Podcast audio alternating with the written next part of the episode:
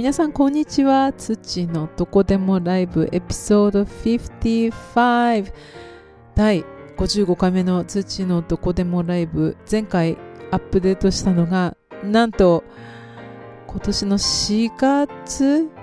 の17日から何ヶ月？7ヶ月もう経ってしまいました。最近あのウェブサイトの方もあのブログの方かなりお休みしておりましてで、まあ、特にねあのどうしたのっていう心配の声も聞かれなかったんですけれども あのさすがにしばらくお休みしまくっていたので久しぶりにアップしようと思いまして今日11月の24日トロント時間午後6時ということで土のどこでもライブ久しぶりの更新、まあ、ウェブサイトの方もまた更新したいと思うんですけれども皆さんこの、まあ、大変なご時世がもうずっと続いておりますがいかがお過ごしでしょうか？この、まあ、7ヶ月の間にも、まあ、どこでもライブを更新してなかった時から7ヶ月。でブログの更新から4ヶ月ほど経ったんですけれどもまあ、この間あのいろんな各国でねいろんなその情勢が変わったりとか、まあ、コロナに対するの規制もいろんな国でま動きがねあの変わったりとかいろいろあったりとかしてるんですけれども、まあ、今日のポッドキャストはこれまでの空白っていうかかなりお休みしていた空白の間のことをぼちぼちと語っていくとともに Sorry, this podcast is only Japanese. Sorry. って誰も英語の、英語圏の人聞いてるかどうかわからないんですけども、まあ、日本語のポッドキャストということで、あのまあ、私個人から見たこのカナダの情勢だとかいろんなことを、まあ、特にあの BGM とかもなく今回は音声だけの声だけのポッドキャストを気の向くままにお届けしていきたいと思いますので、最後まで聞いてくれたら嬉しいです。でも日本、どうですかね？今なんかいろいろこう、いろんなね、まあ、この話を避けては通れないっていう感じの、いろいろ今、あの、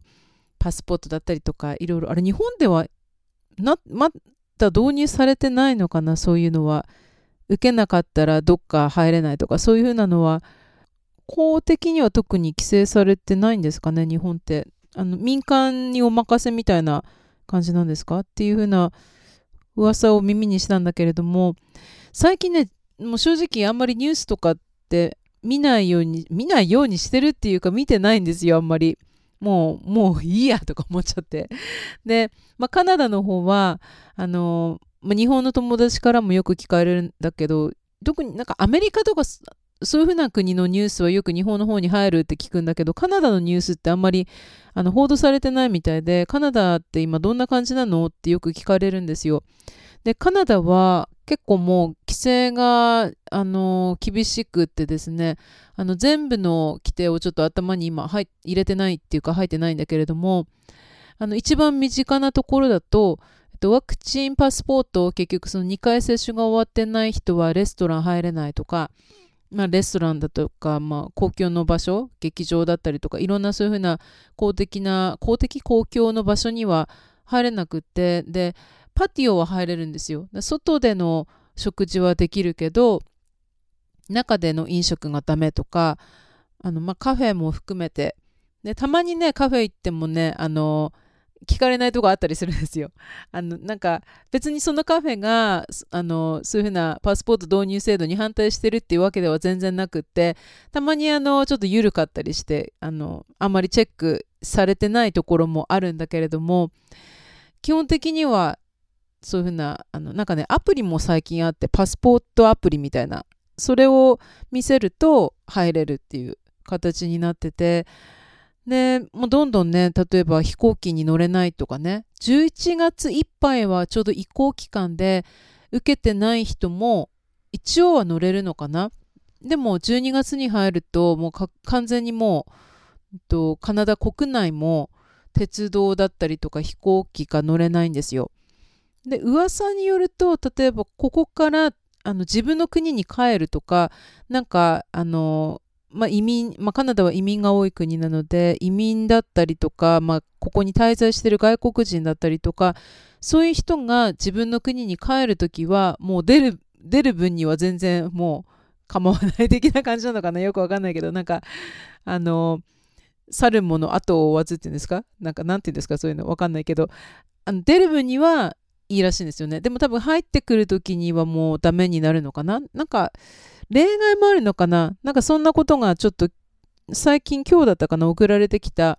まこっちに住んでる日本人向けのあのメーリングリスト？ニュースレターに書いてましたね。で今だんだんこういうふうななんだろうな？そういうふうなことに対しての規制がどんどんあの厳しくなってってあんまり自由なこと言えない感じの風潮にあるっぽいじゃないですか。なんか例えば見たのが YouTube にちょっと反対意見を載せるとなんかこう反対意見ではないのかななんか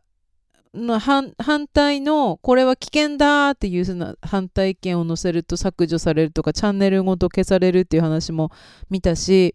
なんかもう本当にワクチン受けてない人はどんどん隅に追いやられてあのあなたたちはなんか反国民だみたいな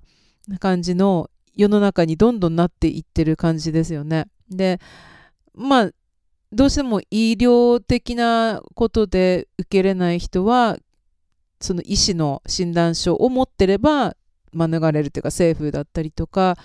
あとなんだっけな。そうだね。その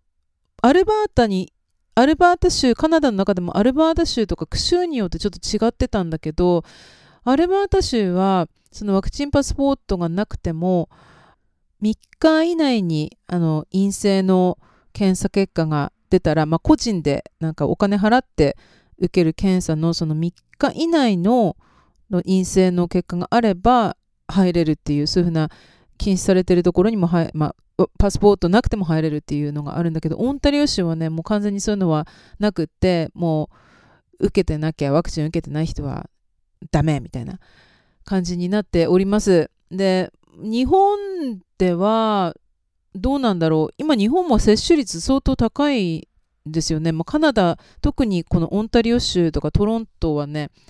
接種率だいぶ高いと思うんですよ。でもうこういうふうなワクチン受ける受けないって議論するような問題でもなくなってきてるっていうかもうほんとみんな受けてるでしょみたいな感じになってて、まあ、日本はそれでもまだ受けてない人がいるのかな。でこの受ける受けないっていうのはどんどんこの受けない人がマイノリティになってきてで、私がどっちの立場にいるかっていうのは、まあ、こう、こう、この、あのー、まあ、聞いてる人がどれだけいるのかわからないけれども、まあ、それはここでは、とりあえず伏せておくにしても、まあ、世知辛い世の中だなっていうのは 個人的に 思ってる状況です。で、そんな中、いろんな規制もある中、もちろん私もいろんなね、規制を受けているわけなんですけれども、最近ずっとあの、こんな状況の中で、まあ、ライブもありがたいことに結構そのこういうやっぱりコロナのあのコロナ禍ではオンラインのライブがすごい今やってるじゃないですか。それで私もオンラインのライブに参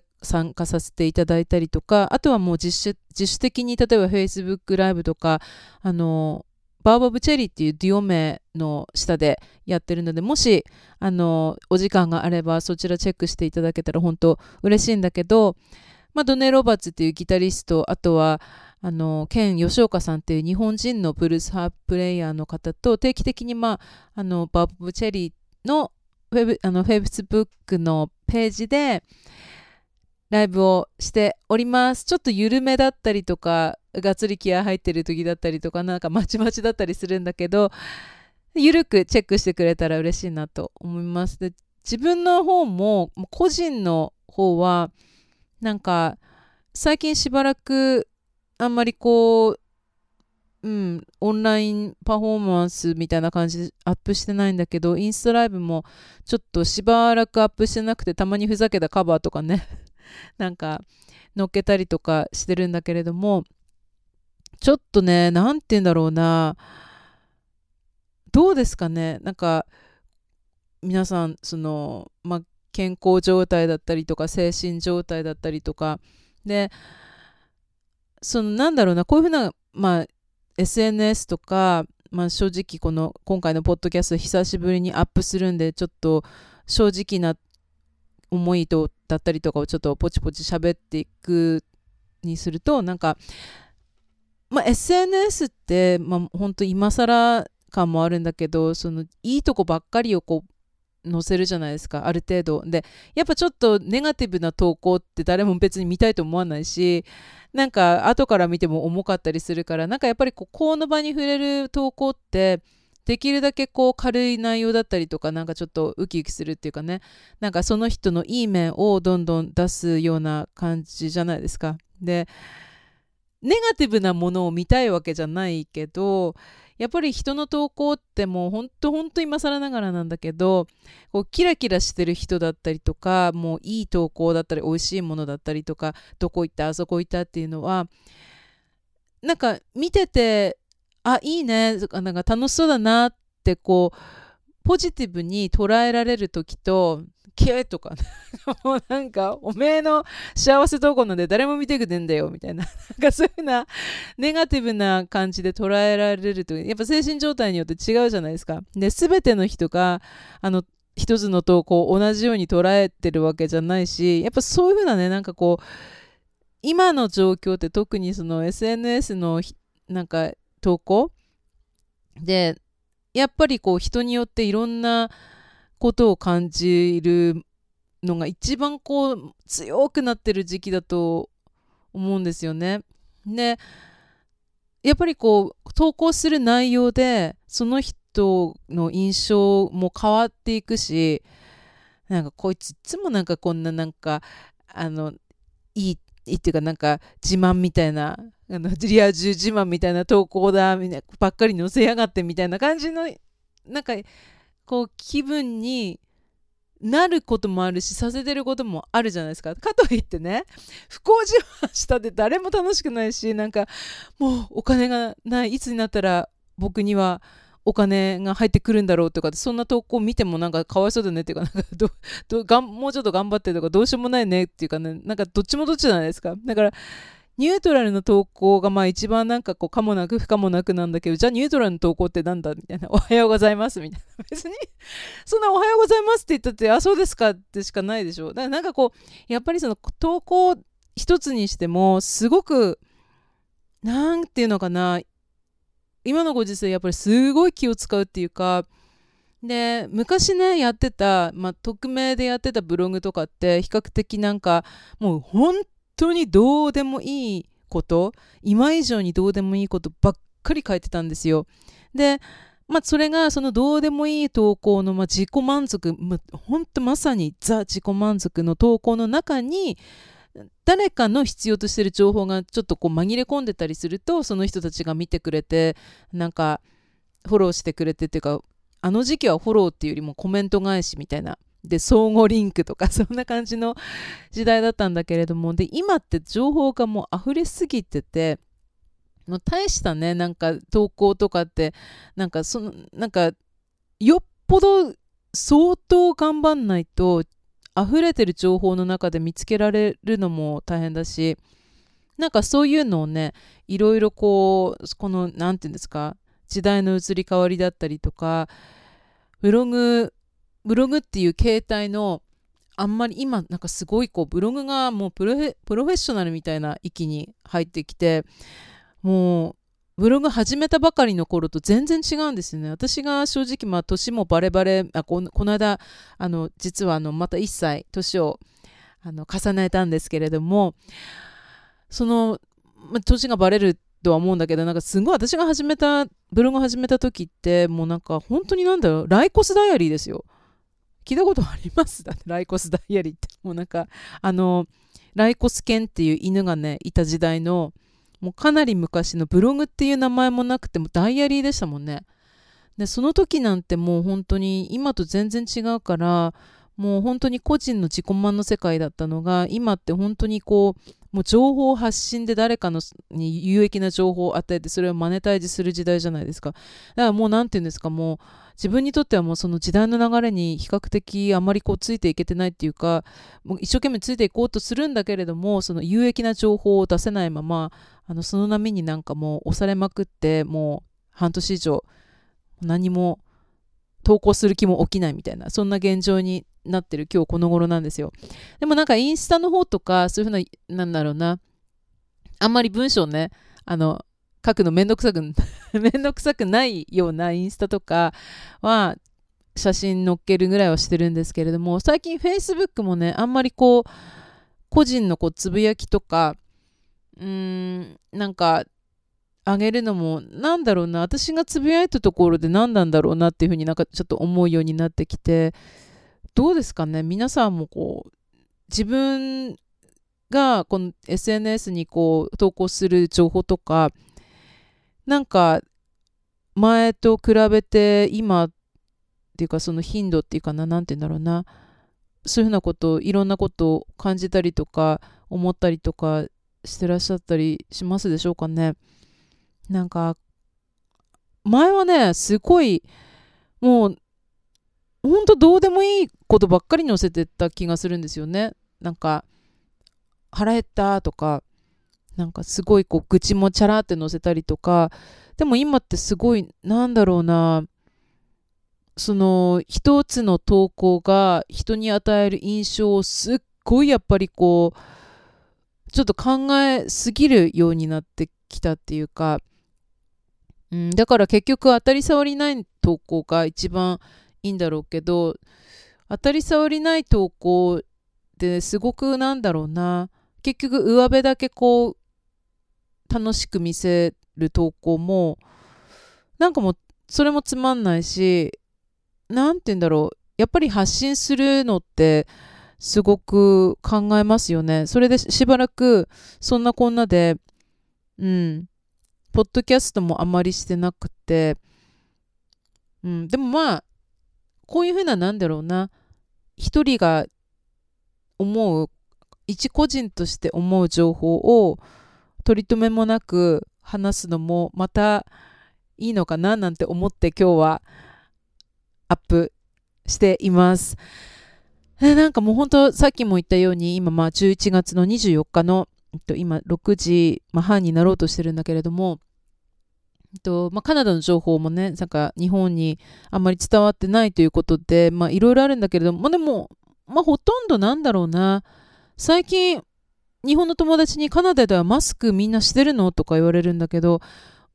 もう基本的にはすごいもうしてるんですよ。どこに入るにしてもマスクなくてはちょっと入れ入れないっていうかあのまあ、それをね強引にしなくても入ってる人もいるんだろうけどでも基本的にはマスクしないとお店とかいろんなところに入れないみたいな感じになっててで、まあ、レストランで食事をするときはもちろんマスクを外すんだけれども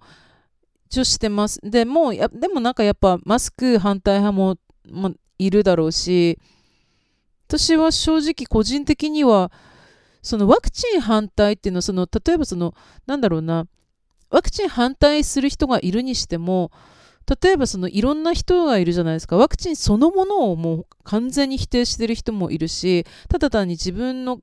自分の健康とか自分が個人的にワクチン取りたくないだけでワクチンそのものを否定してるんじゃない人もいるじゃないですか。だからあの一概には言えないんだけどもなんかそのマスクをかけるのをどうしても嫌だっていうのは正直まあ私にとってはなんかよくわからないです。なんかまあ、個人の一意見としてなんだけどね。なんかなんか、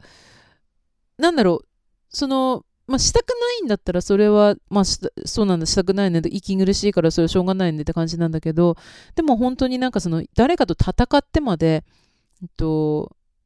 もう電車に乗るときとかもね、レストランとかその、いろんなお店に入るときも、警備員さんに歯向かってまで、で、例えば自分は喘息持ってて、で、こうこうこういう理由でごめんなさいでも本当にあのちょっと今かけれないんですってなんかちょっとこうなんか鼻だけ出しててもいいですか的なねそういう風な感じで交渉するなら私ももう最初から戦闘態勢で私はマスク誰がするもんかみたいな感じの人も中にはいるんですよね。でそれで実際にすっごいなんか喧嘩になったりとか言い争いになったりとかなんかそんなことになったりする現状もあったりしてなんかそういうのはね正直本当なんか平和にやろうよって本当思いますね。なんかやっぱトロントに住んでるといろんな人がいるからで一応カナダってそのすごく平等をなんか自由と平等をすごく大切にする文化だからの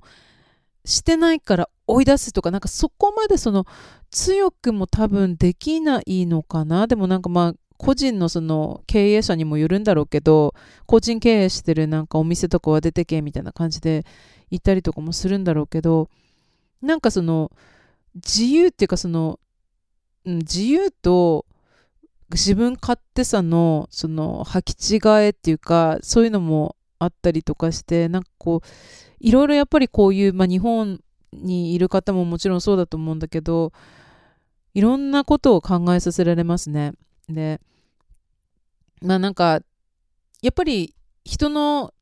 精神なんか精神的にみんながこうちょっとピリピリしたりとかあの人間関係もやっぱりこういうコロナ禍の中では普段の人間関係と違ってやなんか会えなかったりとかなんかちょっと会いたくてもどうしてもこうなんかねいろんなことがうまくいかなくてやっぱり病院に行けなかったりとかあとは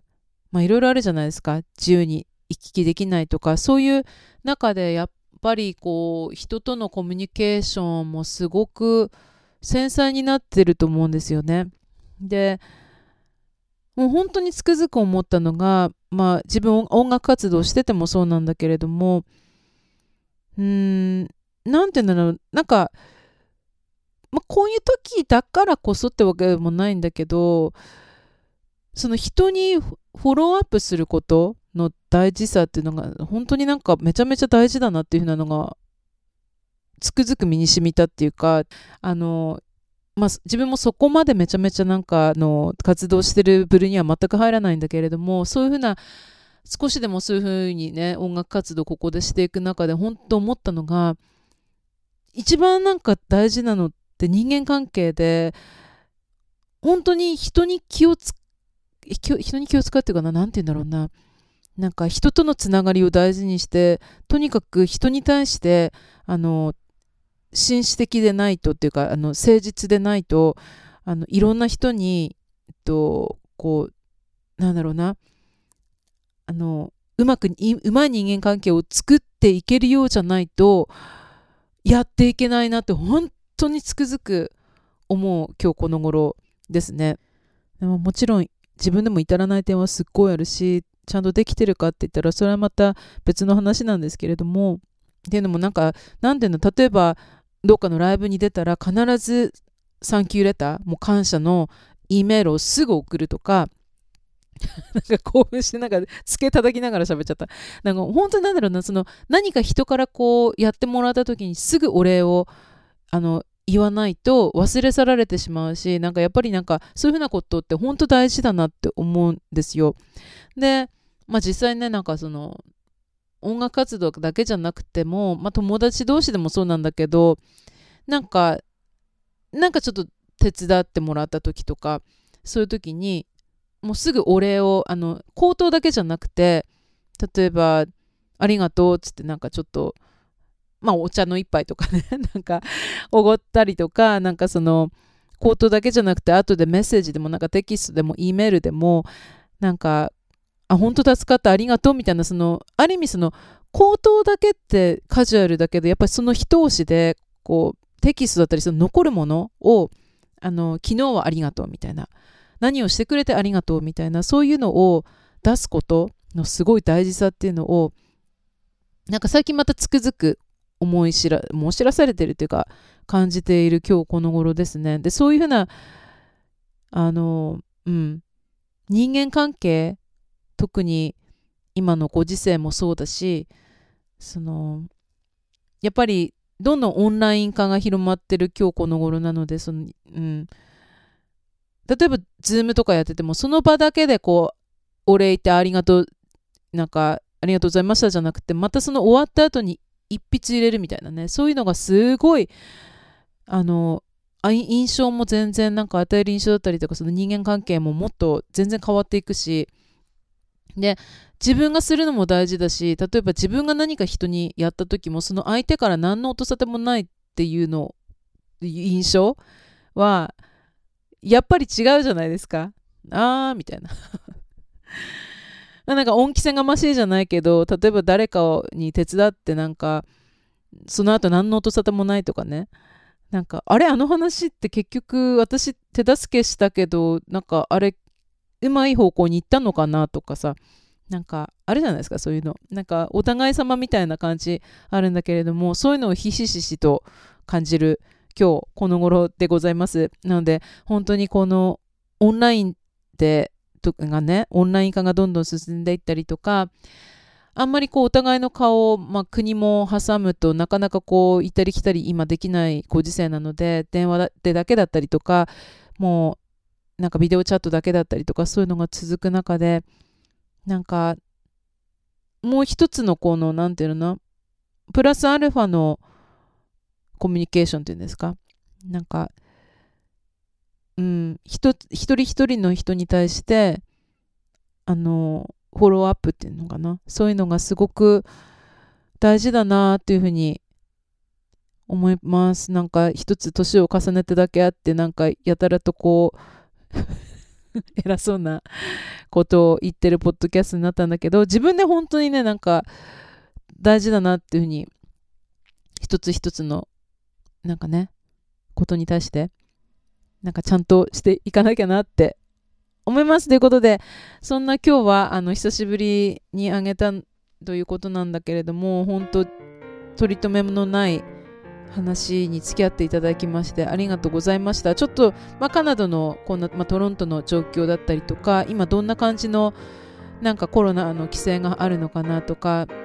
なんかね、友達に聞かれたりしたので、このポッドキャストでもちょっと話したいなと思って、そしてしばらくあげて何もあげてなかったそれの言い訳としても 久しぶりに話してみました。ということで聞いていただいてありがとうございます。お互いに健康にそして安全にで元気にでまあゆるく楽しく落ち着いてっていうか 過ごしましょう。無理をしすぎず過ごしましょう。じゃあね土でした。バイバイ。あトロントから土でした。じゃあねバイバイ。